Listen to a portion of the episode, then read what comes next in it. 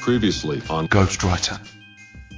No episódio anterior, livros infanto-juvenis que marcaram nossas vidas. Não, e, e, tem a cena mais triste do cinema. Não sei se é a mais triste do cinema, mas uma das mais tristes, que é o cavalo é, afundando no pântano.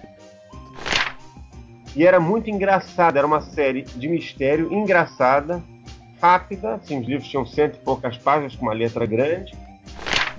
E eu lembro que eu gostava muito disso, por causa que eu não dormia até escutar o final da história. E caso eu dormisse no meio da história, o, o pai tinha que ler de novo no dia seguinte de manhã para que eu pegasse uma nova à noite. Acho que não tem quem não tenha lido assim que vai estar ouvindo esse podcast, porque realmente foi um livro que marcou. Anos mais tarde, quando eu comecei a escrever literatura juvenil, foi um dos primeiros livros da minha adolescência que eu reli. E eu acho que eu tinha aquela percepção que quando você está entre os seus 10, 12, 13 anos, você sabe que você está deixando a infância para trás para virar um adolescente, você sente aquilo.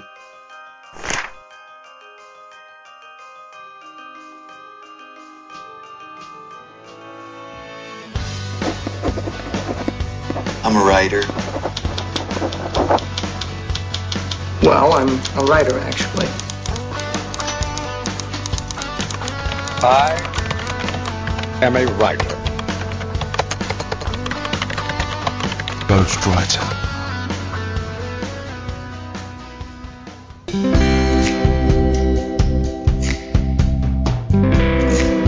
Saudações literárias, queridos ouvintes! Eu sou o Ricardo Erdi e esse é o podcast Ghostwriter. Hoje nós estamos aqui com uma convidada que é uma verdadeira fada. Vocês conhecem ela, ela tremendo sucesso. Estou falando de Carolina Munhoz. Olá pessoal, e hoje o Ghostwriter tá bem perfumado, hein? Inclusive a presença da Carolina aqui é para me dar uma ajuda, porque daqui a pouco o papo vai atingir níveis de fofura inimagináveis. Verdade. Porque a nossa convidada de hoje, eu não preciso nem muito de apresentação, vou chamar logo ela, todo mundo conhece. Nossa querida Talita Rebouças. Oi, Ricardo, oi, Carol, oi, todo mundo que tá ouvindo. Muito bom estar aqui, viu? No Ghostwriter, muito bom. Bom, a gente agradece, Thalita, você ter conseguido arrumar um espaço na sua agenda aqui para vir conversar com a gente. Uma honra pra gente estar aqui hoje com você, com a Carolina. Então vamos dar sequência aqui, vamos ler os e-mails e daqui a pouquinho está de volta.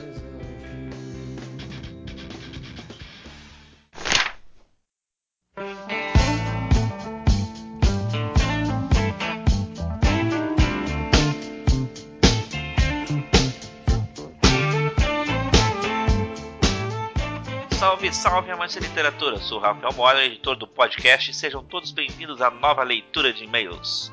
Comigo hoje, convidada Vivi Murray. Uhul! Yay! Yay! E junto comigo e com a Vivi também, quem não pode faltar, Ricardo. Pois é, eu falei, eu, eu ia falar que a Vivi não é mais convidada, né? A Vivi já é da casa, né? Eu acho que ah, vocês concordam, né? Já sou figurinha. Figurinha repetida. Eu convido pra vir em casa, converso, tudo mais, não tem problema não. Olha só, eu vou falar, eu vou fazer um ditado machista aqui. Figurinha repetida não completa álbum. Ah! eu não completo o álbum de vocês, que triste. Não, Vivi agora já é duplicada. Mas é muito bom pra poder fazer bafo. É, pra jogar É. bafo, né? Bom, papos nerds à parte. Vamos lá. Eu tenho uma coisa pra falar antes de a gente começar a ler os e-mails, ô Modena. Ok, vamos lá. Uma coisa pra falar com a Vivi. E Opa! Vivi, pra todo mundo também. pra todo mundo ouvir. Vivi, a gente tem uma coisa que nos une agora, né? Umas lendas vai falar isso pra urbanas. Ah, Ah, uma coisa de lendas urbanas aí. Eu parabéns queria pra te, nós. queria te dar os parabéns aqui. Não, não entendi. Vocês foram visitados por algum, sei lá, um, um assassino de gancho, alguma coisa? Não, vamos lá, vamos explicar. Lili, Vivi, faça as honras, explique pro nosso Modena aqui, o nosso querido Modena e pros nossos ouvintes, o que é que a gente tá falando aqui. Eu explico com toda a honra. A gente foi convidado, quer dizer, a gente fez um conto de lendas urbanas com uma coletânea da Lir, da editora Lir. E a gente passou, a gente ganhou, conseguiu entre 65 contos que foram enviados, os nossos foram escolhidos. Ah, entendi. Vocês vão ter contos publicados no livro, então, juntos? Exatamente. Ah, Teria a honra de ser publicado ao lado da Vivi Maurei. Uau, honra toda minha. Mas o mais bacana que eu achei é que a gente foi, foi selecionado para publicar impresso e e-book. E os E outros e-book. 10. Exatamente, os outros 10 só em e-book. Então a gente, uhul, vai ter impresso. A gente vai estar lá bom. no impresso mesmo, isso aí. De bola. Bom, o que, que eu posso falar além de parabéns? Parabéns. A gente Parabéns. agradece. Parabéns. Estamos muito Então, felizes, né? Significa Ah, então que eu vou feliz. poder ler os dois e julgar? Vai ter que comprar, vai ter que Vai ter comprar. que comprar, porque não vem com essa não de querer de ah não, eu sou amigo, manda aqui nada disso. Marcelo Amaral é prova que eu compro o livro. Eu compro. Olha, eu É, ganho cara. o livro, o que, eu posso fazer? então, pessoal, era isso aí que a gente tinha de recado hoje pra pra dar aqui. A Vivi e eu estamos aqui pa- muito felizes, comemorando. E então acho que a gente já pode partir para o nosso e-mail, né? Vamos lá? Bom, vamos lá, Vivi, faça as honras, por favor. Então eu vou começar, ok. O primeiro e-mail foi do Rafael Potter, um, dois, três. Saudações, Erdi Modena. Já estava preocupado no final de 2012 quando não apareceu um novo episódio de fim de ano. E infelizmente não pude evitar a tragédia de assistir o especial do Roberto Carlos com minha mãe, ao invés de ouvir o episódio do GW. Começando 2013 com esse tema, relembrei muito dos livros citados, como por exemplo O Sítio do Pica-Pau Amarelo e O Escaravelho do Diabo. Lembro que era regra aqui em casa, antes de ir para a escola, meu irmão e eu líamos esses livros e como isso nos ajudava na escola, engraçado que ainda tenho todos esses livros guardados e bem cuidados para meus futuros filhos. Pá, É, Perdi. gos- gostei. bacana, né? Erdi Modena queria dar uma sugestão do tema sobre a carreira de crítico literário, pois quero cursar uma faculdade de letras e seguir nessa carreira. Nova temporada de sucesso para todos do GW. E uma- observação final aqui: o mundo não acabou e o Erdi tem que cantar Metallica. É, vamos ver, sim. Eu, eu já tô esperando. O, o Botter, o, o Vivi, o Botter já é nosso também é, parceiro de sempre ouvinte, manda sempre e-mail pra gente. É, é um dos ouvintes já cinco estrelas. Cinco estrelas. Já Cinco tá estrelas. acostumadaço com você cantando Metallica. Pois é, ele já pediu isso, mas assim, ô, ô, ô Botter, pode desistir, cara. Dando sequência aqui, eu vou ler um e-mail do Irlon Silva. Fala, Erdi, fala, Modena. Meu nome é Irlon Silva, sou um carioca perdido em Brasília, tenho 42 anos, sou analista de sistemas. Deixa eu fazer uma parada aqui e mostrar pra todo mundo como é que se faz. Galera, quando mandar e-mail, façam como o Irlon aqui. Diga nome, cidade, idade, profissão, pra gente poder identificar e não ficar aquele negócio só perdido ali, sem saber de onde é que é, tá bom? Tá bom? Se fosse você no- um alvo, né? Olha, se fosse Nerdcast, o Zagal não, não ia ler a maioria dos e-mails que a gente lê aqui. Não, Vamos lá, vocês continuando. precisam conhecer o público-alvo, verdade. Pois é, pois é. Continuando. Acompanho vocês desde maio do ano passado, lá pelo programa número 7. E como não poderia deixar de ser, descobri vocês durante um passeio no blog do Eduardo Sport. Estou para escrever já há algum tempo, normalmente interajo pelo Twitter, mas o tema do episódio 22 me motivou de uma forma diferente, pois me fez relembrar a infância e a aborrecência de uma maneira que há muito não acontecia. Sem contar que pela primeira vez em um programa sobre listas, os que eu já li conseguiram superar, por, por uma boa margem, os ainda não lidos. Ó, que beleza, hein? Não vai ter que comprar um monte amanhã.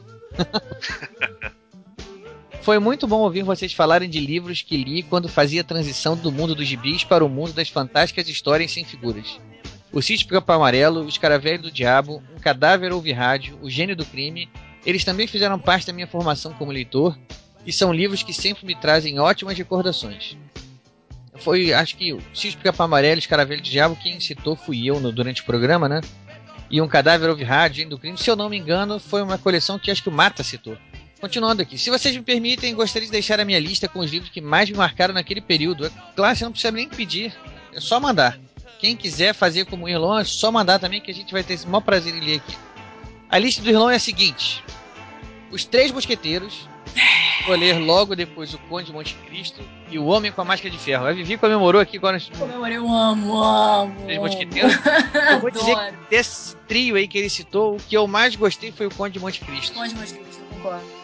Segunda citação aqui do nosso amigo Irlon, o cão dos Baskervilles, que me apresentou ao mundo de Sherlock Holmes. Ah, Minha vez de comemorar aqui também.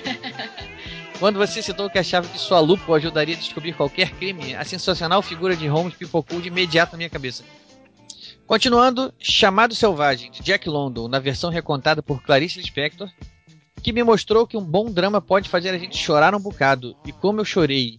E é claro, a coleção Vagalume. Essa eu tenho certeza que não precisa de explicações. Você ia comentar alguma coisa ali, ou Vivi? Não, não, não. Não? Nada não.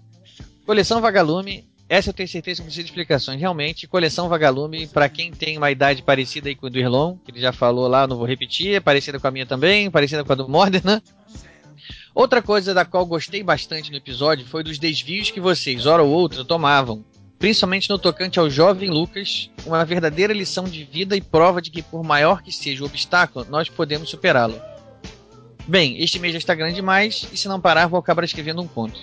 A vocês, meus mais sinceros parabéns, pois o programa Ghostwriter vem se superando a cada nova edição e, sem perder o charme, como minha esposa diz, é um podcast que parece um programa de rádio, daqueles pelos quais éramos apaixonados quando jovens, e isso é sensacional. Muito sucesso, vida longa e próspera, grande abraço, vida longa e próspera para você também, Irlon. E olha só, a gente não, nós não éramos jovens, nós somos jovens. É isso aí, muito obrigado por seu e-mail, adorei. Adorei sua lista também. E mande mais e-mails, pessoal, também faça com o Irlon, mandem seus e-mails com suas listas também, a gente vai adorar ler. Vamos cortar dando sequência, vou ler o terceiro e-mail. Vamos lá. Olá, Ghostwriters! Meu nome é Cláudio, sou um recente ouvinte deste ótimo podcast.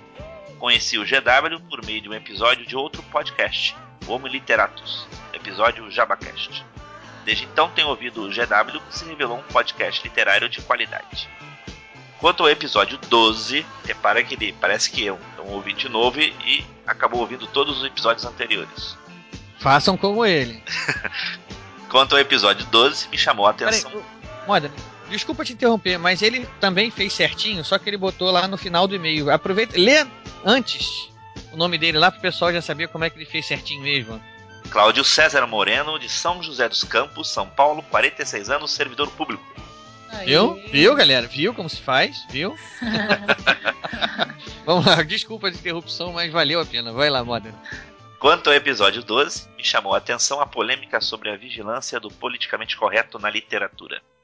Acho essa interferência uma prática odiosa que infelizmente vem crescendo no Brasil. Concordo com você, Ricardo. Acho que inserir notas explicativas em livros só porque existem referências que não agradam à ideia do politicamente correto é um abuso contra a obra. O pensamento dominante no começo do século XX era esse. Faz parte da história. No contexto da época, o discurso era coerente. Fazer o quê? Na minha opinião, as pessoas que defendem essa ideia de interferir nos textos já consagrados partem do princípio de que todo leitor é burro e incapaz de tecer suas próprias conclusões.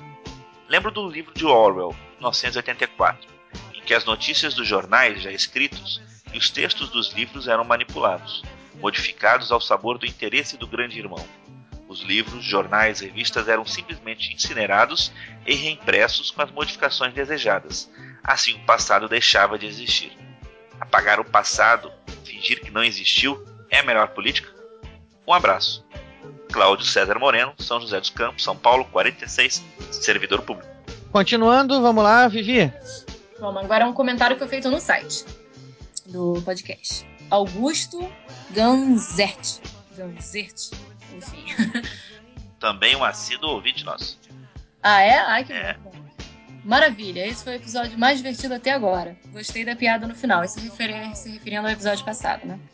Para mim, esses são os cinco livros infantos juvenis que marcaram a minha vida. O Mistério dos Cin- dos Cinco Estrelas, Marcos Rey. Estranhas Luzes no Bosque, Stella Carr. O Rapto da Doroteia, Josué Guimarães. A Noite das Cavernas, Mary Aldmurray. Não sei falar isso. Vinda com a Neve, Odete de Barros Mote. E acaba por aí, mensagem. E façam, pessoal, faça como Angusto também, ó, enviando pra gente as listas aí dos livros que eles mais gostam. Gostei também, é uma participação que a gente se amarra de saber que a gente fez as nossas listas aqui, enquanto a gente estava fazendo aqui, falando pra vocês, o pessoal estava ouvindo e pensando nas suas listas, e se deu o trabalho de escrever e mandar pra gente também, e agora tá aqui, tá sendo lido aqui também, participando mais ativamente. Vamos dar sequência, eu vou ler o segundo comentário, também lá do site, né? Rick Galazio. Olá pessoal, parabéns mais uma vez pelo ótimo programa.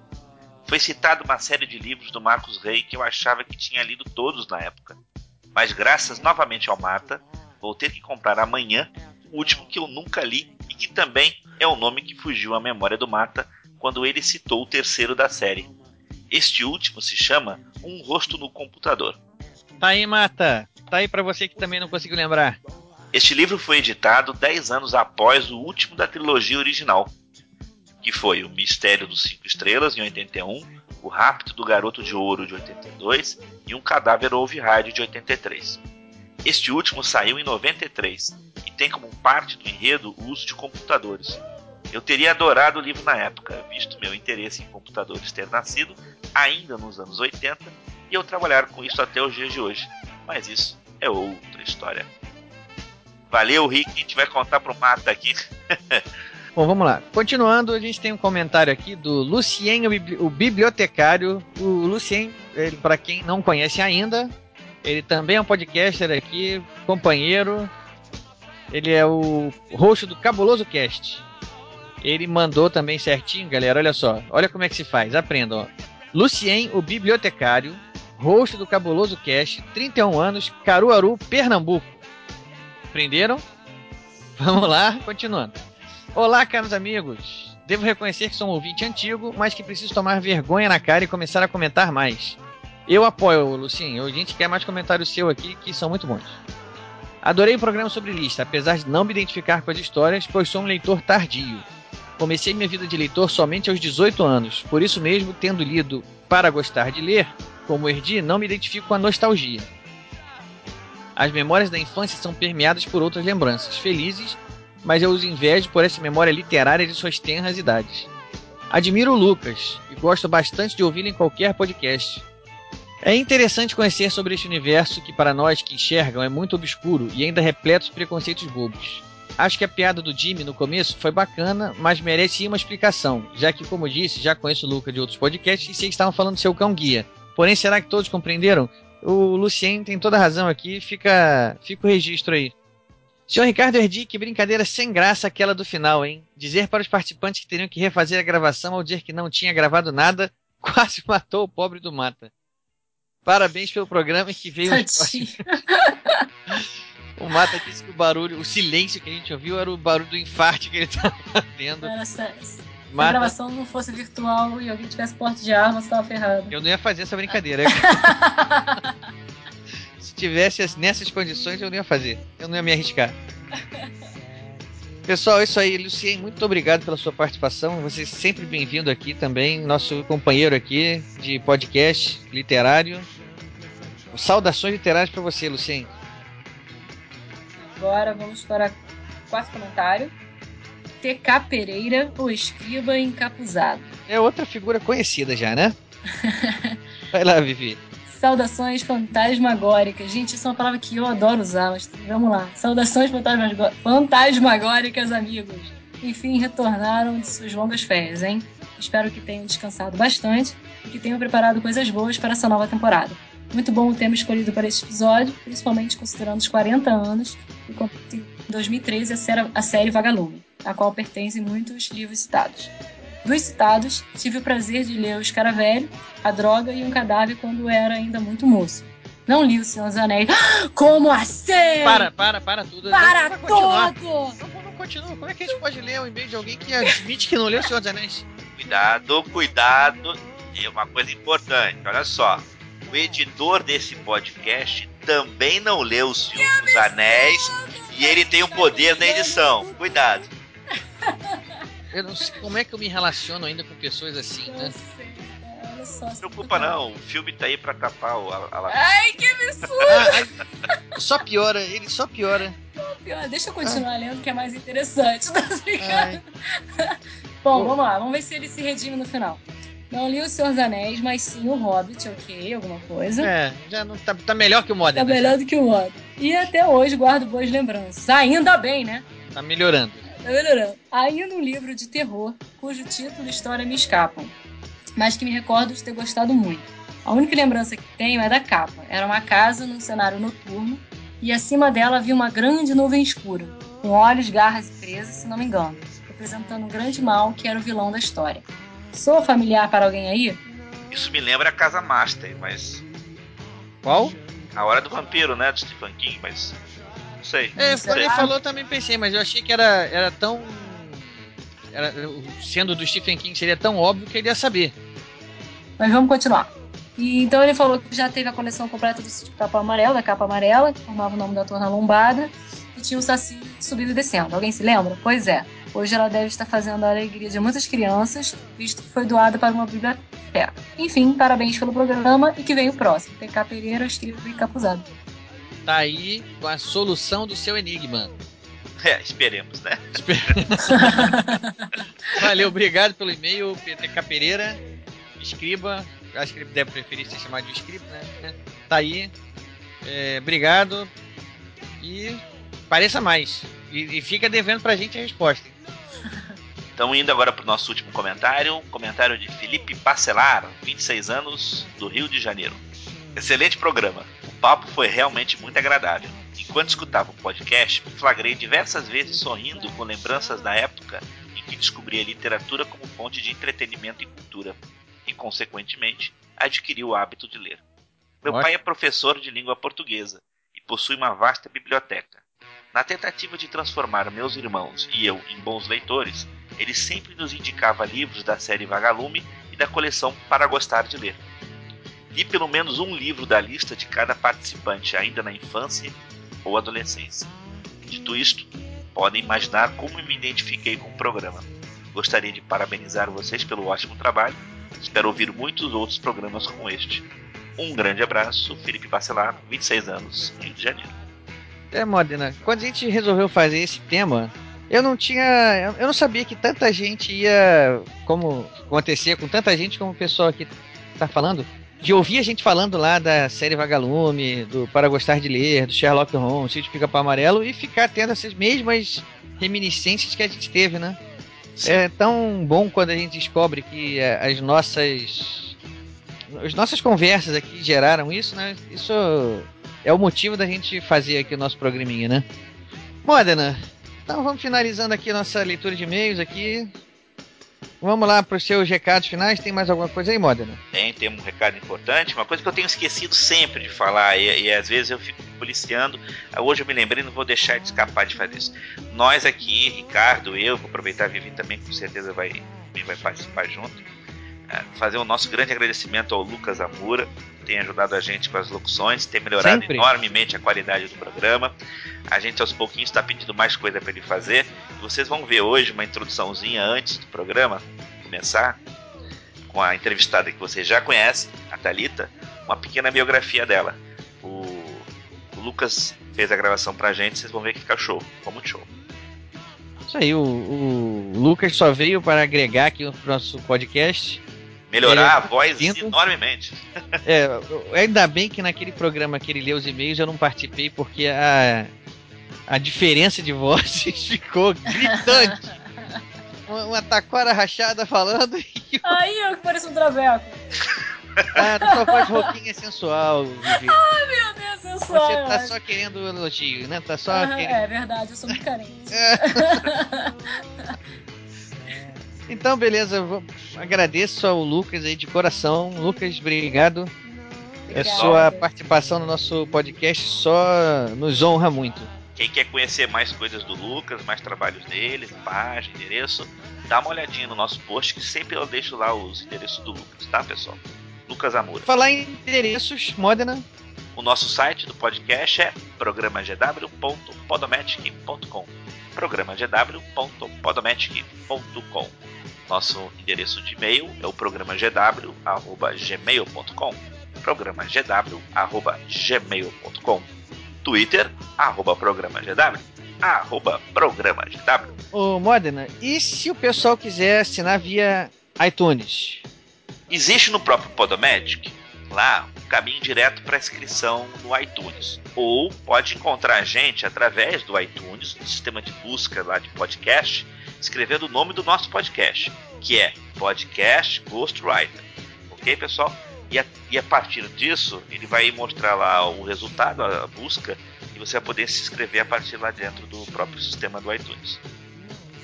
É isso aí, porque vive, a gente várias vezes recebe também é, tweets do pessoal aí, e-mail, comentário aí, o pessoal perguntando como é que faz para assinar o feed, não sei o que lá. Então, É isso aí, pessoal.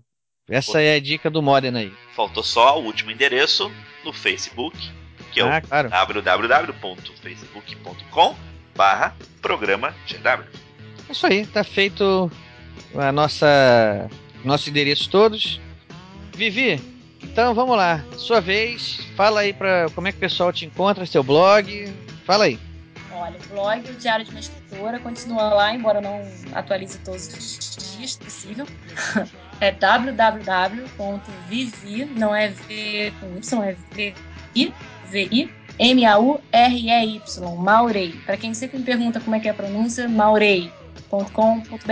Fala como eu, Maury. Maurey. Ai, todo mundo chama de Maurey. Eu não ligo, eu não acho bonitinho, mas é Maurey. e o meu Twitter, arroba Vivi Maurey, escreve da mesma forma. E facebook.com.br Vivi Maurey também. Então, isso aí, muito obrigado, Vivi, pela sua participação aqui. Yeah. Hoje, hoje estamos tendo só mulheres nos acompanhando, né, Modena? Que seja sempre assim, né? Não esqueçam de ler também Lendas Urbanas quando sair aí da Lir. Uhul! Uhul!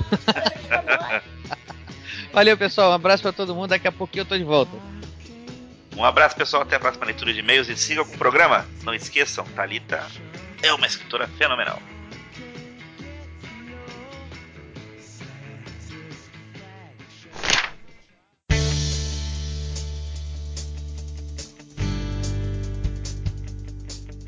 Ela nasceu num dia 10 de novembro na cidade do Rio de Janeiro, o que a faz carioquésima e escorpiana por nascimento. Já ser torcedora do Fluminense e da escola de samba Portela foram escolhas próprias. Chegou a ingressar na faculdade de Direito, mas resolveu mudar para jornalismo dois anos depois. Trabalhou em grandes empresas até que em 2001, quando seus livros começaram a se tornar conhecidos, resolveu apostar no seu sonho de criança e investir seriamente na carreira de escritora. E então, a partir de 2003, começou a se tornar um dos maiores fenômenos da literatura juvenil do Brasil. Desde então já lançou 12 títulos que são frequentes nas listas de best-sellers. Sua carreira é marcada pela paixão, pelo contato com o público e pela participação entusiasmada em feiras de livros que são para ela como grandes festas e onde ela faz questão de não deixar nenhum fã seu sem autógrafo. As bienais do livro de Rio e de São Paulo nunca mais foram as mesmas desde que ela iniciou suas participações. Já tem sete livros lançados em Portugal e projetos de chegar a outros países da Europa e da América Latina. Ultrapassou a marca de um milhão de livros vendidos ainda na metade do ano de 2011. E acima de tudo, ela é simplesmente a escritora mais fofa do Brasil, pelo menos é o que dizem as boas línguas. Com vocês, Talita Rebouças.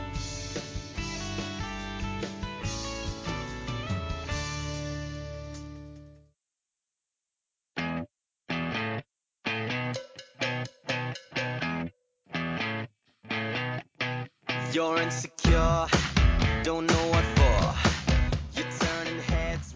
Bom, então voltando aqui agora com, a- com as nossas duas convidadas do dia, Carolina, Talita. Vocês têm muito em comum, né? Vocês ambas são jovens escritoras, estão aqui batalhando aí, conhecendo o pessoal via internet também, muita atuação na internet. E por isso que a Carolina está aqui hoje justamente para isso, para me fazer aqui par comigo aqui nessa conversa com a Talita aqui, que é a escritora, que a gente tinha muita vontade de conversar com ela, né, Talita? É verdade. Te assediei muito lá no Twitter, eu já, já peço desculpa antecipadamente. Ah, imagina. Eu vi até uma campanha, o Eduardo Spor, o Luiz é, Mata também, né? Comentando que queria a participação dela. Isso, eles aderiram lá, eles viram os tweets, aderiram. Mas isso foi, isso foi inspirado na própria campanha que a Thalita fez para participar do programa do Jô. Você tá lembrado disso, né, Thalita? Claro que tô. Eu resolvi seguir a tua própria receita lá e funcionou, né? Tá aqui você com a gente aqui. Exatamente, deu certo.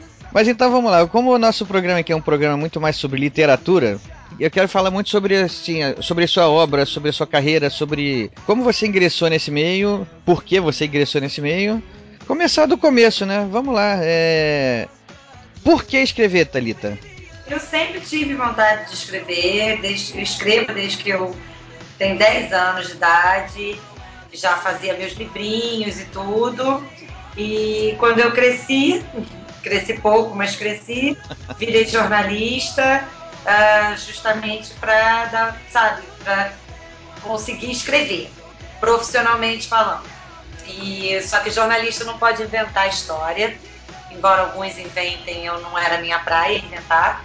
Então eu resolvi voltar aquele sonho de infância, pensando por que não escrever um livro, né? E aí escrevi um livro com meu marido, que na época era namorado, e a gente escreveu um livro a quatro mãos, porque eu não tinha coragem de escrever um livro sozinha, achava que eu não ia ser capaz e tal. E aí, para minha sorte, a editora na época gostou do meu texto, do meu estilo, e me pediu para escrever um que é o que eu considero o meu primeiro mesmo, porque é o meu livro sozinha, né? Em que é o Traição entre Amigas. E aí, depois do Traição entre Amigas, muita relação, muitas feiras, muitas bienais, muitas visitas a escolas. E, e tudo começou a andar. E aí depois eu escrevi tudo por um popstar, fui pra Rocco e aí tô indo pro 14 livro. 14 livro que vai ser o novo livro para criança, não é? Isso, isso, vai ser Por que só as princesas se dão bem? Isso, porque só as princesas se dão bem. Esse tema, inclusive, está muito presente aqui na minha, no meu cotidiano, porque eu tenho uma filha de 3 anos e que já está apaixonada pelas princesas da Disney. Já, menina? Ah, coitado. Pois é, isso é um papo, é um papo para outra situação. Deixa eu só dar uma desviadinha aqui. É, isso é mais uma coisa até que une vocês duas, né? Ambas também são casadas com escritores também, né? É verdade. Por isso que a gente deu um super stalker, assim, na, na Thalissa também, porque a gente via tudo isso em comum e até ela também escreve. Ela tem um livro sobre fadas, né? Então tem muita coisa parecida. Exatamente. A Carolina é a, é a, rainha das fadas aí da internet, né? Já tá no segundo livro dela, já, que do Inverno das Fadas, tá um sucesso também danado aí na, na internet, principalmente hoje, gente, cada dia eu entro na internet tem mais uma resenha nova, né? Ah, tá sendo muito legal mesmo essa recepção dos leitores com a temática de fadas. E, e é gostoso ver que já tem um tempo que as fadas estão no mercado. É, uma fada veio me visitar, já é super popular entre as meninas, elas adoram esse livro, então é gostoso ver é, que esse personagem pode estar em vários tipos de literatura, né? Não só a fantástica. É, o, a literatura, no caso da Tarita, uma fada vem me visitar, é uma literatura mais infantil no caso desse livro, não é, Tarita? Não, eu acho infantil. É, eu, eu, eu gosto de dizer que minha literatura é para jovens, assim. Claro que tem criança de nove que lê meus livros, mas uh, eu não acho. Eu acho até que a fada é, é, um, é, um, dos meus livros favoritos. Ele e o Ela Disse, Ele Disse. Eu acho que é um livro, pelo contrário, é dos mais maduros, assim, tem uma temática bacana, fala de amizade, claro que tem o tema infanto-juvenil, digamos assim, porque eu também não gosto desse termo. Mas é o dos meus livros eu acho que é um dos mais maduros. O título A Fada pode enganar achando que é um livro bobo, mas eu acho que é o mais bacana que eu já escrevi. Eu tenho disso também, né? O, o título, não sei porque realmente ficou essa coisa de fada, a pessoa lembra em sininho, né? E aí acha que é aquela coisa bonitinha, fofinha e só. Aí eu recebo muito até e-mail de, poxa, eu comecei a ler o Inverno das Fadas e eu fiquei, meu Deus, tipo, o que, que tá acontecendo aqui? A fada não é boazinha, sabe? Então deve ter isso com você também. É, ainda mais que a minha fada é louca, completamente maluca, faz tudo errado, não sabe fazer feitiço, é repetente no mundo das fadas. Então, assim, foi muito bacana poder criar uma fada louca, assim, sabe? Então é, é uma fada muito divertida. Eu amo a Tatu, que é a fada. Essa, esse livro dessa, da sua fada, Thalita, foi um dos primeiros que você lançou, não foi? Eu acho que ele foi o quinto, sexto. Deixa eu ver, foi tudo. Traição entre amigas, tudo por um popstar, fala sério, mãe. Tudo por um namorado. É, já começou as duas séries diferentes, né? Porque você tem praticamente duas séries, né? Do Fala Sério. E o Tudo Por. E o Isso. Tudo Por, né? Isso. O do Tudo Por essa série do Tudo por Alguma Coisa, complete aí com os, com os vários títulos a seguir, né? Tá. É, a personagem principal é a Malu, né? Não, a Malu é a personagem principal dos Fala Sérios. Dos Fala Sérios, tá. Isso, Tudo por. Uh, a- as personagens. São as três meninas. Isso, são a Manu, a Gabi e a Ritinha. Tudo por um popstar, tudo por um namorado e tudo por um feriado. E aí cada livro acontece um ano depois do, do, do anterior. É, pelo que eu consegui é, identificar das, das suas duas séries, eu não gosto de classificar livro muito como infantil, infanto-juvenil. É, tem até uma outra classificação que é parecida com infanto-juvenil, que hoje em dia chamam é, a famosa Young Adult. É difícil a gente é, rotular um livro como pertencente a uma dessas classificações, mas você diria que esse livro está mais um pouco para um público mais velho? Não sei, não sei. Ela não é, é, As pessoas que compram esse livro têm entre 11 e 15 anos. Assim, ela não vai para essa fase de jovens adultos de 18 a 25. Ela até, eles até leem, mas ele realmente pega como ele foi um livro escrito para aproximar as pessoas do hábito da leitura, porque são histórias curtas, são crônicas. Então, quem não está acostumado com o objeto livro é, passa a, a se interessar por leitura lendo uma história curtinha, aí dá uma risadinha, Isso, exatamente. aí começa a, a- a- ficar feliz com aquilo, aí dá mais uma risadinha, aí lê mais uma, e quando ela percebe, ela já leu vários. Então é, é, é um livro que, na verdade, eu Pega todas as idades também, né? pega todas as idades, inclusive as mães, os pais, que, que- É, eu tive essa impressão dela ter um avançar um pouco no- na idade do público, porque ela normalmente a Malu vai até a gente acompanha ela até depois dos 20 anos, né? Isso, isso. Os livros terminam com ela com 21 anos. 21 anos. Então é, então é, tem isso, mas assim, eu, eu acho que é um livro para todas as idades, para te falar a verdade. Quanto tem de Talita na Malu? Existe alguma coisa de Talita na Malu?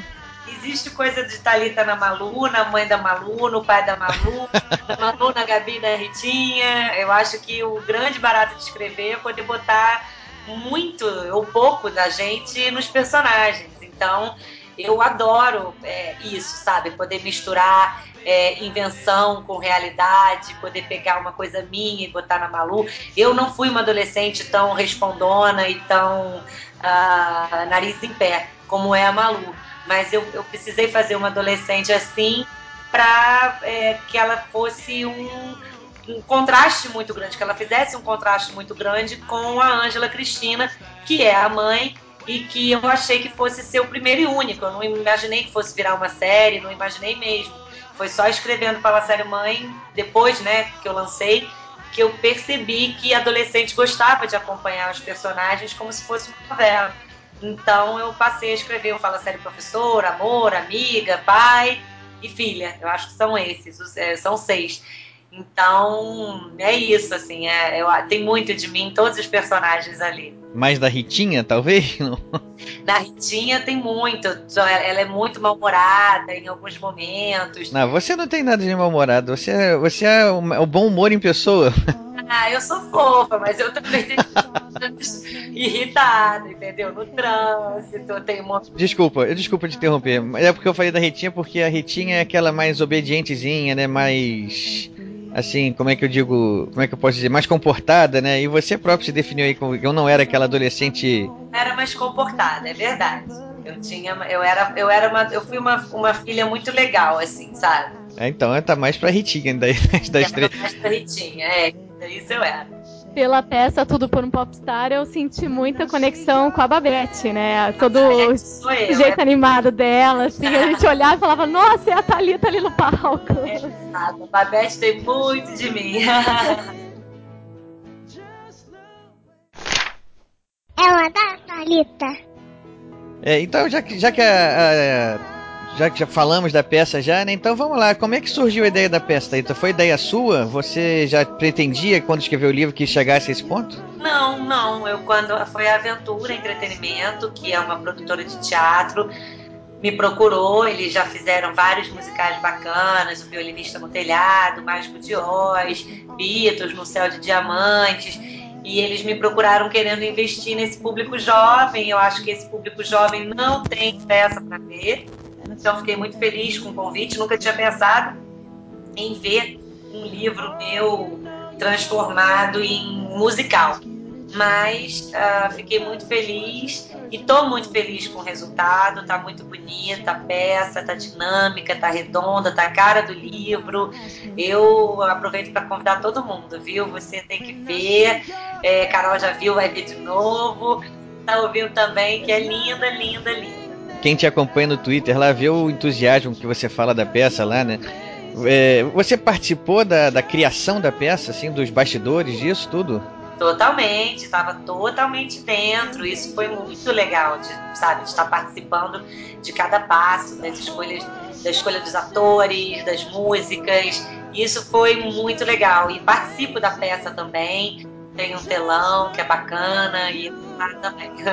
Isso, isso é uma pergunta que eu fiz pelo seguinte: é, a J.K. Rowling dizem, quando ela foi procurada para adaptação dos livros dela, a Carolina agora pode até me corrigir porque ela é muito mais expert nisso do que, do que eu, né?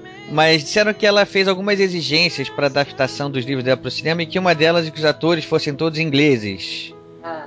Isso é verdade, Carolina? É, é assim mesmo? Essa história foi assim? Sim, é verdade. A J.K. Rowling até que ela tentou ficar um pouco fora do, do, do projeto em si, ela não deu tantos detalhes, mas é, na parte inicial ela sim, ela quis que todos os atores eles seguissem um certo padrão, fossem é, todos britânicos. Aí depois, quando escolheram outros é, atores para a continuação da saga, ela também fazia algumas exigências. O Hagrid, ela quis o Robert Coltrane de qualquer jeito. E isso que eu acho muito importante, porque quando você assiste um filme ou uma peça de teatro baseada em uma história, é gostoso você sentir o dedo da autora ali. E contudo, para um popstar, você sente isso claramente. Você percebe o carinho que a Thalita teve em cada cena, em cada música. Você sente a vibração dela, dos livros dela. Isso é muito importante. E, por exemplo, você consegue ver isso é, de uma forma clara em Jogos Vorazes também, que teve participação da Suzanne Collins. E isso é importante, porque algumas vezes os produtores preferem que o, o, o autor da obra não se envolva. E eu já acho o contrário, tem que ter esse, esse envolvimento para poder fazer um trabalho bonito e legal para os fãs, porque os fãs não podem ser deixados de lado. Exatamente. Mesmo. Ai, que bacana, exatamente, Carol. Obrigada, que bom saber isso. Imagina, e, e galera, complementando agora da peça, é para todas as idades, assim, a gente super se divertiu lá assistindo, as músicas são muito gostosas, e você pensa, ah, pô, tudo por um popstar, vai falar de tietagem, e que nada, assim, meu marido saiu super empolgado da história e pensando, poxa, é uma forma excelente das obras brasileiras serem expostas aqui no Brasil, porque a gente sabe que, infelizmente, na parte de fantasia, é difícil você criar um, um, um, filme hoje em dia no mercado brasileiro. E assistindo a peça, tudo por um popstar, a gente percebeu, nossa, que ramo ótimo para mostrar a cultura brasileira. Então, parabéns, Thalita. Obrigada, lindona. É, isso, esse entusiasmo todo, então não, não só da, da Carolina aqui da Thalita, acho que é fruto da, da própria adaptação ter sido feita com tanto carinho mesmo, né? E ter o dedo da Thalita lá. Meu questionamento sobre, pra Thalita é pelo seguinte, ela criou aqueles personagens todos. Ela, um momento da vida dela, ela sentou em frente ao computador e começou a digitar lá e começou a dar vida para aqueles personagens. De repente chega uma outra mídia e se apropria deles e vai dar uma visão que, de repente, assim, talvez não seja que a Talita tinha, teve na hora que ela estava escrevendo. Como é que é isso para você, Tarita? Você ter visto eles nascerem assim fisicamente na sua frente? Teve alguma angústia ali? Você tinha medo das coisas acontecerem? Você tinha que, você queria meter o seu dedo ali para não deixar fugir o seu controle? Ou assim, não se importava, nada, deixa lá do jeito que for, tá bom? Não, meti pra caramba o bebê, assim. Dei muito pitaco e fui muito respeitada sempre. Ah, o elenco sempre ouvia o que eu tinha para dizer, assim como e assim eu não posso deixar de falar que quem adaptou o livro foi o Gustavo Reis, que é um autor excelente, que está escrevendo Dona Xepa, que vai estrear na Record, e que tem vários livros juvenis também, e, e é um grande amigo, é um talento. Então eu chamei, eu fiz questão que ele fosse o adaptador da minha peça, do meu livro, para poder ter certeza de que nada, e eu sempre falo que coisas é outra mídia, é o teatro. Então, claro que algumas coisas vão ter que ser cortadas e umas acrescentadas. E eu sempre falei que venha, é sempre bem-vindo é, o que tiver que vir, mas é, não pode mudar a alma do meu livro. E é isso que eu digo para todas as, todas as produtoras que têm comprado direitos de livros meus, é isso só que eu falo. Tem umas que querem me querem perto, tem umas que não me querem tão perto assim. A aventura optou por me ter muito perto, o que me deixou muito confortável e muito feliz. E eu tive a sorte de também ter o Pedro Vasconcelos como diretor, que já dirigiu D'Artagnan, Zero de Conduta, é um cara talentosíssimo, jovem e que conhece esse universo, tem um filho de 15 anos, então ele, ele conhece esse universo adolescente como ninguém e fez um trabalho belíssimo com a peça. Então eu tive muita sorte também com, sabe, foi um encontro de, de talentos aquela equipe. Eu fico muito feliz e todo mundo trabalhando, transformando meus personagens, a minha história, né, em vida, assim, né, em carne, osso, vozes. Então eu fiquei muito feliz de ver tudo ganhar vida. Falo que eles são melhores do que eu do que eu Isso deve ser uma satisfação, né? Você vê a sua obra ganhando vida diante dos seus olhos, né? É, é muito legal mesmo, muito mesmo. Além dessa adaptação para o teatro, existe também já planos para adaptação para cinema, não é? Isso, tudo por um namorado. O Ela Disse, Ele Disse. Uma Fada Vem Me Visitar. São três que foram comprados para cinema. E agora, cinema é uma coisa que demora muito, então agora eu espero, tô como vocês, estou esperando as, as, cenas dos próximos capítulos. Mas também com, com, assim, com cuidado seu de observar o, a, o respeito à sua obra, né? Sim, assim, foi o combinado com todas. E eu acredito que, assim, eu do Tudo por um Namorado, eu acredito que eu vou ficar mais perto. Uh, e dos outros nem tanto, mas vou estar sempre ali de olho.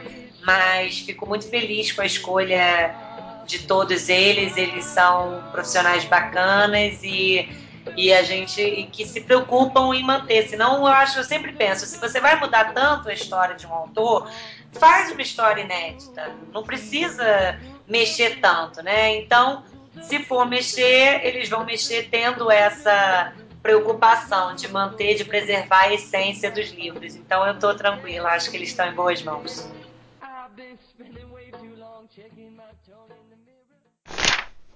Ela da Thalita. Das duas séries que você tem, digamos assim, o, o Tudo Por e o Fala Sério, tem alguma preferida? Não, não tem. O meu livro preferido, os meus livros preferidos, como eu te disse, não são de série. É uma fada veio me visitar e ela disse, ele disse.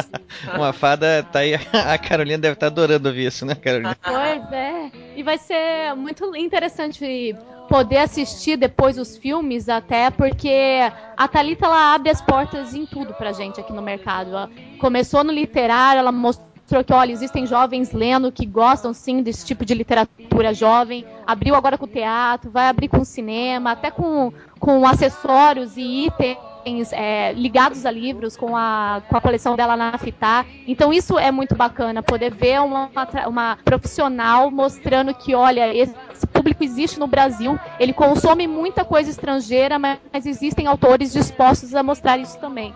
E é por isso que a gente tem tanto orgulho de ter a Thalita no, no nosso mercado. Ai, lindo. Obrigada.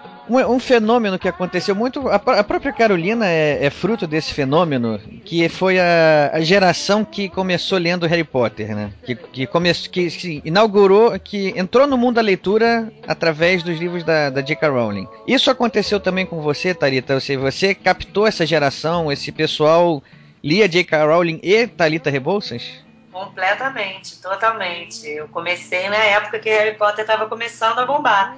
Então eu dei muita sorte, ela me ajudou muito.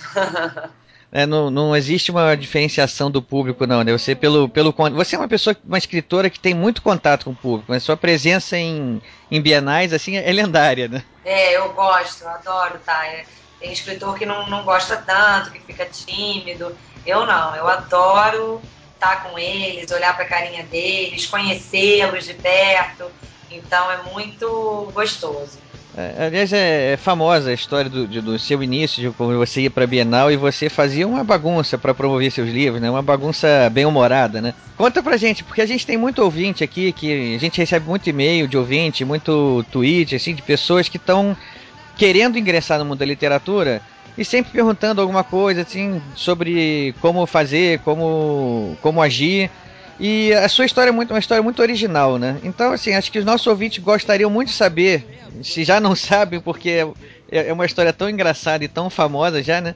Mas assim, é bom ouvir de você. Como é que você teve a coragem de, de de repente, no meio de uma Bienal, fazer o que os outros considerariam que é pagar mico, né? Mas você tava lá fazendo com toda naturalidade e felicidade, né? Como é que foi isso? Ah, é porque é muito angustiante ficar atrás de uma mesa quando você, sabe, tá numa Bienal e as pessoas não sabem, apesar de ter o seu nome na mesa e teu livro do lado, numa pirâmide, as pessoas vêm te perguntar informação, vêm perguntar onde é um banheiro, quanto custa o dicionário de alemão. E isso é muito angustiante, entendeu? Para um autor que está ali realizando um sonho, que é estar numa, numa das maiores feiras literárias que existem né, no Brasil. Então, para mim, como eu tinha, eu tenho muita cara de pau e era um sonho muito antigo se realizando, eu não, eu achei melhor fazer do limão uma limonada. Eu podia ficar ali esperando e vender dois livros, ou eu podia usar meu gogó e minha cara de pau meu favor. E foi o que eu fiz. Comecei a gritar, subi na cadeira, falando para as pessoas comprarem meu livro, que ia com autógrafo, vai que eu fico famosa amanhã, e falava um monte de bobagem e as pessoas riam. E acho que é sempre bom fazer rir, eu gosto de fazer rir com os meus livros. E é, as pessoas já entendiam, né, que eu era daquele jeito, elas acabavam rindo com meu livro também. E achavam, poxa, se ela está batalhando desse jeito é porque ela acredita muito no trabalho dela, deixa eu dar uma chance. Então eu acho que foi isso, juntando essas duas coisas que me que fizeram o livro vender muito na Bienal e que me deram muita força de, de nunca desistir também, porque eu, eu, subi na cadeira muitas vezes, eu abordei as pessoas muitas vezes em livrarias, uh, eu dei muitos pirulitos. Então, assim, é, cada um, é claro que eu estou falando para todo autor em começo de carreira subir na cadeira. Eu, eu já adianto que não vai funcionar, porque não é, pra, não é que não vai funcionar para qualquer um eu tenho que ter um carisma para fazer isso, né? Porque, por exemplo, eu se fosse fazer isso, eu ia me sentir peixe fora d'água, ia ser completamente antinatural. Mas vindo de você é uma coisa completamente natural. A gente vê que você conversando com seus com seus leitores, você tá ali, você parece uma, uma deles ali, né? Que bom. Mas é mesmo. Mas o que eu falo é isso: é descubra a sua cadeira, descubra a sua maneira de chamar atenção. Muita gente publica livro por dia no Brasil, muitas editoras. Então, a gente é, se fazer notar é uma coisa muito importante para quem está começando. E claro que tem gente que tem sorte, precisa de nada disso, em pouco tempo rola um boca a boca. No meu tempo não tinha redes sociais ainda, então é, era mais difícil ainda. Hoje é mais fácil, né? O livro dá certo, uma fala para outra ali, que fala para 30, que fala para 100, que fala para mil. Então é muito. As redes sociais vieram para ajudar a gente ainda. E isso é muito engraçado que aqui em casa a gente sempre conversa sobre a história do escritor, né? Porque realmente e-mails perguntando ah, qual que é a fórmula de sucesso ou como você fez para ser destacado. A gente recebe esse tipo de e-mail quase que diariamente, a todo segundo. E notando no mercado, vendo pessoas em destaque, a Thalita, o Bianco, o Eduardo, a gente vai percebendo que assim, não existe uma história igual a outra realmente a pessoa que deu certo, Exatamente. ela bolou um plano, ela criou aquele plano único que é, se adapta à personalidade dela e foi atrás e fez aquilo com muito respeito e muito carinho. Então, quando a pessoa começa a pensar, poxa, qual é o plano então que eu utilizo? Já está dando errado. Você tem que bolar um plano realmente que funcione para você e trabalhar com muito carinho em cima dele que aí depois dá certo, dá frutos e a gente vê a Thalita aí brilhando e todos esses outros é, escritores também dando certo no mercado. É, perfeito. Esse, esse, essa, isso que você falou é muito importante porque, é, como eu dei um exemplo, assim, um exemplo aleatório. Se eu fosse subir lá numa cadeira e fazer como a Thalita fez, ia ficar uma coisa muito sem graça, muito. Eu acho que eu ia espantar qualquer leitor que fosse chegar perto de mim. Então é, é, importante que cada um tenha em mente o seu objetivo, né? o seu plano, o que, que vai adaptar à sua personalidade. Né? É, se fazer notar é uma coisa que virá naturalmente se você estiver agindo de acordo com o seu coração, né? Exatamente. Parecendo um papo meio, meio poliana aqui, mas é verdade, eu acredito nisso.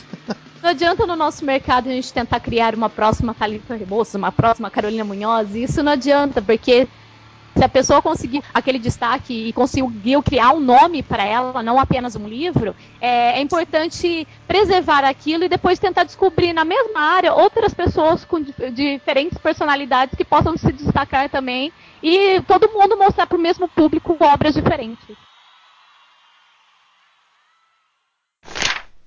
Ela da Thalita. Vou mudar um pouquinho o rumo da prosa, Tarita. Você já falou que lia muito também, né? Desde pequena lia muito. Quais foram os livros que você leu, assim, os autores que você leu que mais te marcaram, que mais te influenciaram, que mais te deram a vontade de fazer, pô, é isso que eu quero fazer? Olha, teve o Feliz Ano Velho, do Marcelo Rubens Paiva, que acho que foi o livro que me reaproximou do hábito da leitura quando eu estava começando a achar que ler é chato. Ah, que me fez chorar, me fez rir, me fez querer escrever. Ah, e logo depois eu comecei a me apaixonar pelas crônicas do João Baldo, do Veríssimo, do Fernando Sabino. Comecei a ganhar livros desses caras tão geniais e comecei a me encantar com aquela narrativa bem humorada do dia a dia. Eles têm um olhar muito peculiar sobre o cotidiano. Então, foram esses caras assim que realmente na minha adolescência me fizeram companhia. Principalmente cronistas, Exatamente. porque a, a gente, nosso programa passado que a gente fez sobre livros que marcaram nossa vida infantos juvenis, é, foi citada aquela série Para Gostar de Ler. Você também, pelo visto, teve acesso a ela, né? Claro, É, dali eu, eu conheci alguns desses escritores que você comentou aí agora também. exatamente, é. Eu me, eu me identifico com esse adolescente que passou por essa época de ler chato. Porque assim, quando eu era mais novo, eu lia revista em quadrinhos, gibi, e não tinha problema nenhum de estar lendo aquilo porque era próprio da idade. De repente chega uma certa idade em que a gente sim, tá meio que carente de leituras, de leituras para nossa idade ali, quando chega nessa fase, principalmente do público que você acabou atingindo. Eu como menino, eu confesso pra você, eu teria um certo vergonha de segurar o teu livro no, no recreio com a capinha rosa, com não sei o que lá. É. Apesar de eu saber que eu gostaria das histórias, mas eu teria que ler ele escondido em casa. Aham. Você, os teus leitores passam por esse problema? Os teus leitores meninos passam por esse problema? Passam muitos Ah, olha só, já te falaram alguma é rosinha, né? E tem menino, menino é, é- é machista de berço, né? Vocês são, tem um preconceito que eu não sabia que existia. É verdade, eu assumo isso. Você passa por isso também, Carolina? É muito engraçado que assim, eu também passo por isso. Eu recebo muitos e-mails e tweets comentando disso. Poxa, Carol, mas tem que ter fada no nome, tem que ter mulher na capa. Mas eu acho engraçado que meu público hoje eu percebo que é bem dividido. Eu tenho um público masculino muito grande. E quando eu escrevi, eu já não pensava que eu teria um público masculino tão grande assim, porque realmente a minha primeira versão era bem cor-de-rosa, e chamando a, fa- eh, chamado a fada, né, o livro, eu não tinha como pensar tanto no, no público masculino em si. E hoje em dia eu fico super feliz de encontrar nas filas de, de autógrafos sempre meninos e empolgados, comentando sobre a personagem, até falando, poxa, me ajudou bastante, assim, entendeu? Às vezes a cabeça das mulheres. Então é gostoso ver que, por mais que exista e que é difícil encontrar, por exemplo, no ônibus um menino segurando meu livro, mas eles estão por aí lendo em casa. Pelo menos é gostoso saber disso. Mas, ô, ô, Thalita, quando você resolveu escrever as histórias que você escreveu, você tinha noção de que isso ia acontecer? De que o seu público predominantemente ia ser meninas adolescentes e não os meninos?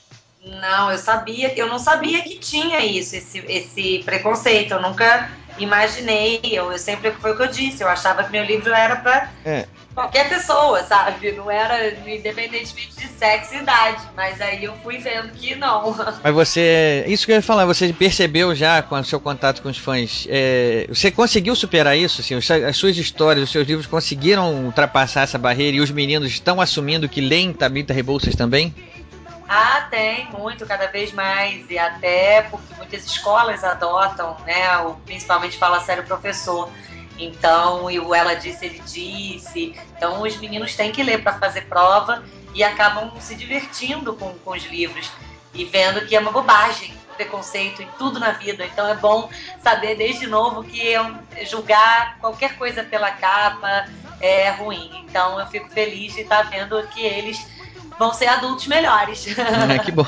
O Fala Sério Professor e o Ela Disse e Ele Disse são, tratam ambos de, de escola, né? De, de alunos de escola. Você passou por, passou por aqueles problemas que os protagonistas passam ali? Você teve aquelas experiências ou foi tudo criado à sua cabeça, inventado e, e o pessoal se identificou de cara? Não, assim, o Fala Sério Professor são as crônicas da Malu Da Malu, né? na, na escola, né? Então, claro que vários professores que estão ali fizeram parte da minha vida mesmo, outros foram inventados, outros foram histórias que eu ouvia. Ah, então, assim, vários professores, várias histórias de Fala Sério Professor aconteceram comigo mesmo. E o Ela Disse, Ele Disse, é, não, não. Eu tive uma professora chamada Fátima, muito bacana, é, mas é, tive um namorado chamado Léo também, eu imagem a ele, foi assim, o namoradinho da escola, quando eu tinha 12, 13 anos. Então, mas só, é só o que tem em comum comigo. O resto é tudo inventado. Ela da Thalita. Eu queria saber só agora então sobre o seu último livro aí, sobre o Adulto Sem Filtro, né? Ele foi o último livro lançado seu mesmo?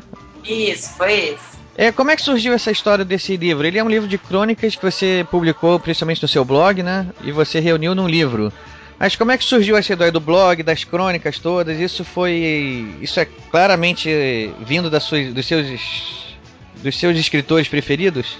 Olha, é um, um livro em que eu, é, na verdade, são crônicas, na verdade, são histórias que acontecem comigo na minha vida, é, diálogos com taxistas e Olha, eu já li alguns desses diálogos. E eu, eu, assim, eu confesso pra você, é, é- é surreal demais pra imaginar que aquilo ali é verdadeiro ao pé da letra. Tem muita criação sua em cima, né?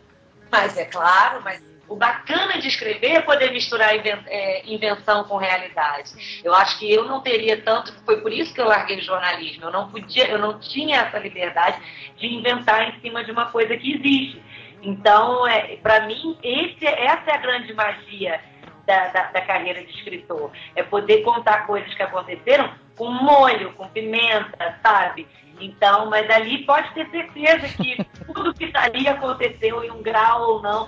Tem crônicas que são absolutamente ao pé da letra com a realidade. Olha, nossa, isso deve ser. Deve ser, assim, saboroso viver esses momentos que você transforma em crônicas. Pois é, e o bom é você transformar em crônica. Quando me irrita, pelo menos eu acabo rindo quando eu estou escrevendo, entendeu? Eu já vi você comentando que você é privilegiada por conhecer pessoas que dão crônicas prontas, né? Ah, é, a minha avó, a crônica pronta. Na verdade, o que eu acho é o seguinte: o privilégio está no seu olhar sobre as pessoas, né? Isso é um privilégio do escritor, né? Eu tenho que tenho que jogar esse confete em cima de você, porque afinal de contas é a sua profissão. É.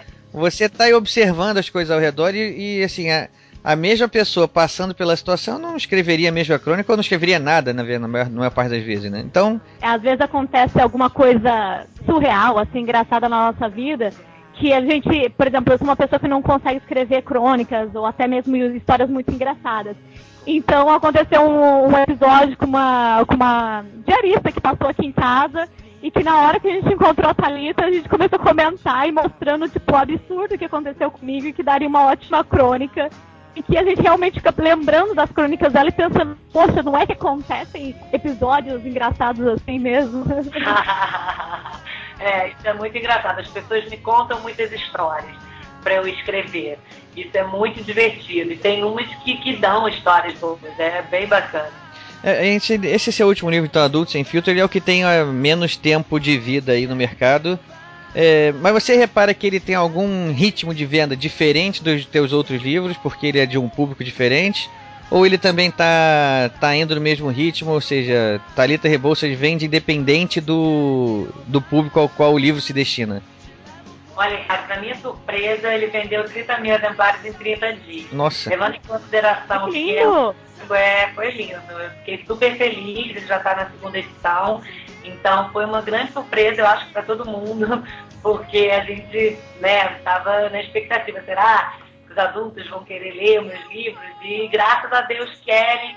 É, tenho a sorte de ter os pirralhos que também querem ler e os outros que cresceram e estão lendo. E o retorno é, que eu estou tendo desse livro é sensacional. E já ficam me pedindo dois, volume dois, que vai ter, é só ter um volume de novo de crônicas, que eu espero lançar até o fim desse ano. É, outro livro de crônica para adulto, porque eu me divirto muito escrevendo E fiquei feliz, assim, de, de ser abraçada por esse público também. Ela da Thalita. Na hora, na hora de você escrever, tem alguma preparação, assim, você tem algum hábito, algum ritual, alguma coisa diferente para escrever? Ou é no meio do dia, sentou na frente do computador, começa a escrever e as histórias saem? É, eu não tenho. é, é, normalmente eu fico mais criativa, inspirada, digamos assim, de, de, de madrugada, de noite, assim, depois de 10, 11 da noite. É a hora que eu gosto de escrever. Mas. ah, mas engraçado, ultima- e tem momentos assim, tem, tem fases em que eu tô mais inspirada, tem fases em que eu tô completamente zero inspiração. E isso é uma coisa louca. Às vezes eu fico, ai meu Deus, será que a inspiração não vai voltar? e tem vezes, graças a Deus, ela volta, né? É o famoso Então- branco E do. tem o deadline empurrando, né? Então, assim, quando é um texto encomendado, então aí eu falo, ai meu Deus! Mas aí, graças a Deus, eu tenho dado conta. Não tem melhor inspiração do que o pânico do último momento, né? Exatamente. Mas você tem algum ritual mesmo assim? Tem que escrever no escuro? Tem que escrever com som, música ligada? Não. Escrevo em qualquer lugar. Escrevo em qualquer lugar, aeroporto, cadeira desconfortável, praia. Ah, escrevo em qualquer lugar. Eu, graças a Deus, eu não tenho frescura com isso, não.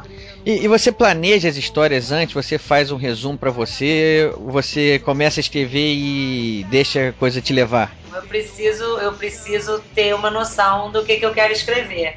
Preciso saber onde eu quero chegar. E o bom de crônica, que é como é uma história curta, as firulas vão entrando no meio do caminho. Mas eu sempre sei o começo, meio e fim da minha, das minhas histórias. Ah, É também comum alguns escritores falarem pra gente que às vezes eles tinham planos pra determinados personagens, mas no meio do caminho os personagens mudam totalmente. Isso já aconteceu com você também? Não. Não, né? Não. Você tem o domínio dele de estar com a rédea curta ali, né? É, eu- o, que, o que acontece é no meio do livro, em determinado momento, eles começam a falar sozinhos, digamos assim, sabe? Mas é uma. Nunca fogem, não, entendeu? Nunca vira, vai uma coisa para outro caminho. Nunca aconteceu isso comigo, pelo menos. Isso é muito legal, essa, esse negócio de falar sozinho, né? Você vê que a sua criação tá ali ela tem característica, né? Não, é que eu acho que é uma maneira bacana de você ver que você já tá tão habituado com aquele, com aquele personagem, com as coisas que ele fala, com as palavras que ele usa, que aí vai ficando mais fácil. Eu acho que um livro fica muito gostoso quando tá nesse processo, sabe? Que, que flui tudo muito naturalmente, sabe? Então, quando eu falo deles falarem sozinhos, é por esse ponto de vista. Esses dias na internet eu comentei também sobre isso, né? Que eu tava escrevendo uma cena no dia anterior e depois eu falei, poxa, eu me diverti muito ontem com a minha personagem. E eu recebi até um tweet perguntando, poxa, você não se sente, sei lá, esquizofrênica falando isso? eu falei, não, pelo contrário, é porque eu me diverti muito mesmo. Ai, que bom, que bom. Exatamente, é bom que a gente se diverte, né? Ela da Thalita. Bom, Thalita, então acho que a gente já já tirou as curiosidades todas que a gente queria tirar sobre a sua carreira, sobre a sua vida, seu modo de escrever, suas influências. É, queria saber de você aí, você tem mais alguma dica para os nossos ouvintes que estão querendo também entrar no mundo da literatura? O que, que você diria para eles? O microfone é seu agora, tá ali, fala o que você quiser. Tá ótimo. Olha, eu, eu digo para quem quer escrever, para ler muito e escrever muito sempre, todo dia, com ou sem inspiração. Eu aprendi como jornalista que a gente tem que escrever porque o jornal vai fechar, então se não está inspirado, escreve assim mesmo. E eu acho que isso como exercício é muito importante para quem está começando, mesmo não sendo jornalista, quem está começando a, a, a carreira de escritor, é muito importante ter o hábito da escrita, porque, como tudo na vida, quanto mais a gente escreve, melhor a gente escreve, sabe? Eu acredito muito nisso. Mas não adianta você escrever, você querer escrever se você é, não sabe escrever corretamente. É muito, o mercado é muito competitivo. Se você escreve errado, é porque você não lê muito. Porque uma pessoa que lê muito, ah, ela absorve a grafia correta. Exatamente. Então não dá para ser um escritor que não lê. Então é isso, por isso que eu falo que é muito importante ler. Não é para roubar as ideias dos outros, é para é, é, é, se habituar com as palavras, com, sabe, com a nossa língua, com as regras, é muito importante. O mercado é muito competitivo, é uma carreira dificílima e se você, sabe, não se destacar, sabe, ou se destacar mal, sabe, porque tá uma coisa muito errada logo nas primeiras páginas, é, é, é chato não é necessário. É só ler e escrever todo dia que eu acredito que seja o primeiro passo e persistir. Persistir é importante, sempre, né? Importante sempre, dá muita vontade de desistir no meio do caminho, esquece essa vontade e continua. Carolina, então você agora suas últimas palavras também, pergunta também o que você quiser para Talita agora, que a gente já está chegando finalmente. Tá contigo também agora. Olha, minhas últimas palavras realmente agradecendo a Talita por tudo que ela fez no nosso mercado, que é, é gostoso ver o sucesso de uma outra pessoa. Às vezes nesse mercado a gente é, esquece um pouco disso, ou, ou pelo menos quando está começando você pensa, poxa, eu gostaria de estar naquele lugar. E o que a gente tem que pensar realmente é que lindo que uma pessoa conseguiu construir tudo isso, porque a gente sabe que para toda vitória existiram várias batalhas e realmente a gente teve que pensar e batalhar muito para conseguir. E a Thalita a gente vê isso desde quando ela começou realmente subindo em cadeiras, chamando atenção.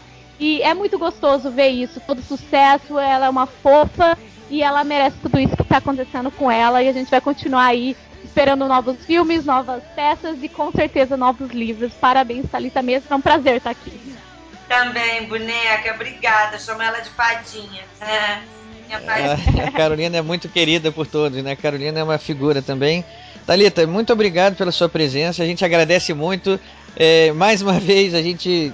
Desculpa pela, pelas brincadeiras no Twitter lá, chamando você aqui. Que bom que a gente se acertou, acertou as agendas e deu tudo certo. Deu tudo certo. A gente agradece muito você, agradece a Carolina também. Pessoal, é isso aí. Um abraço então, até a próxima.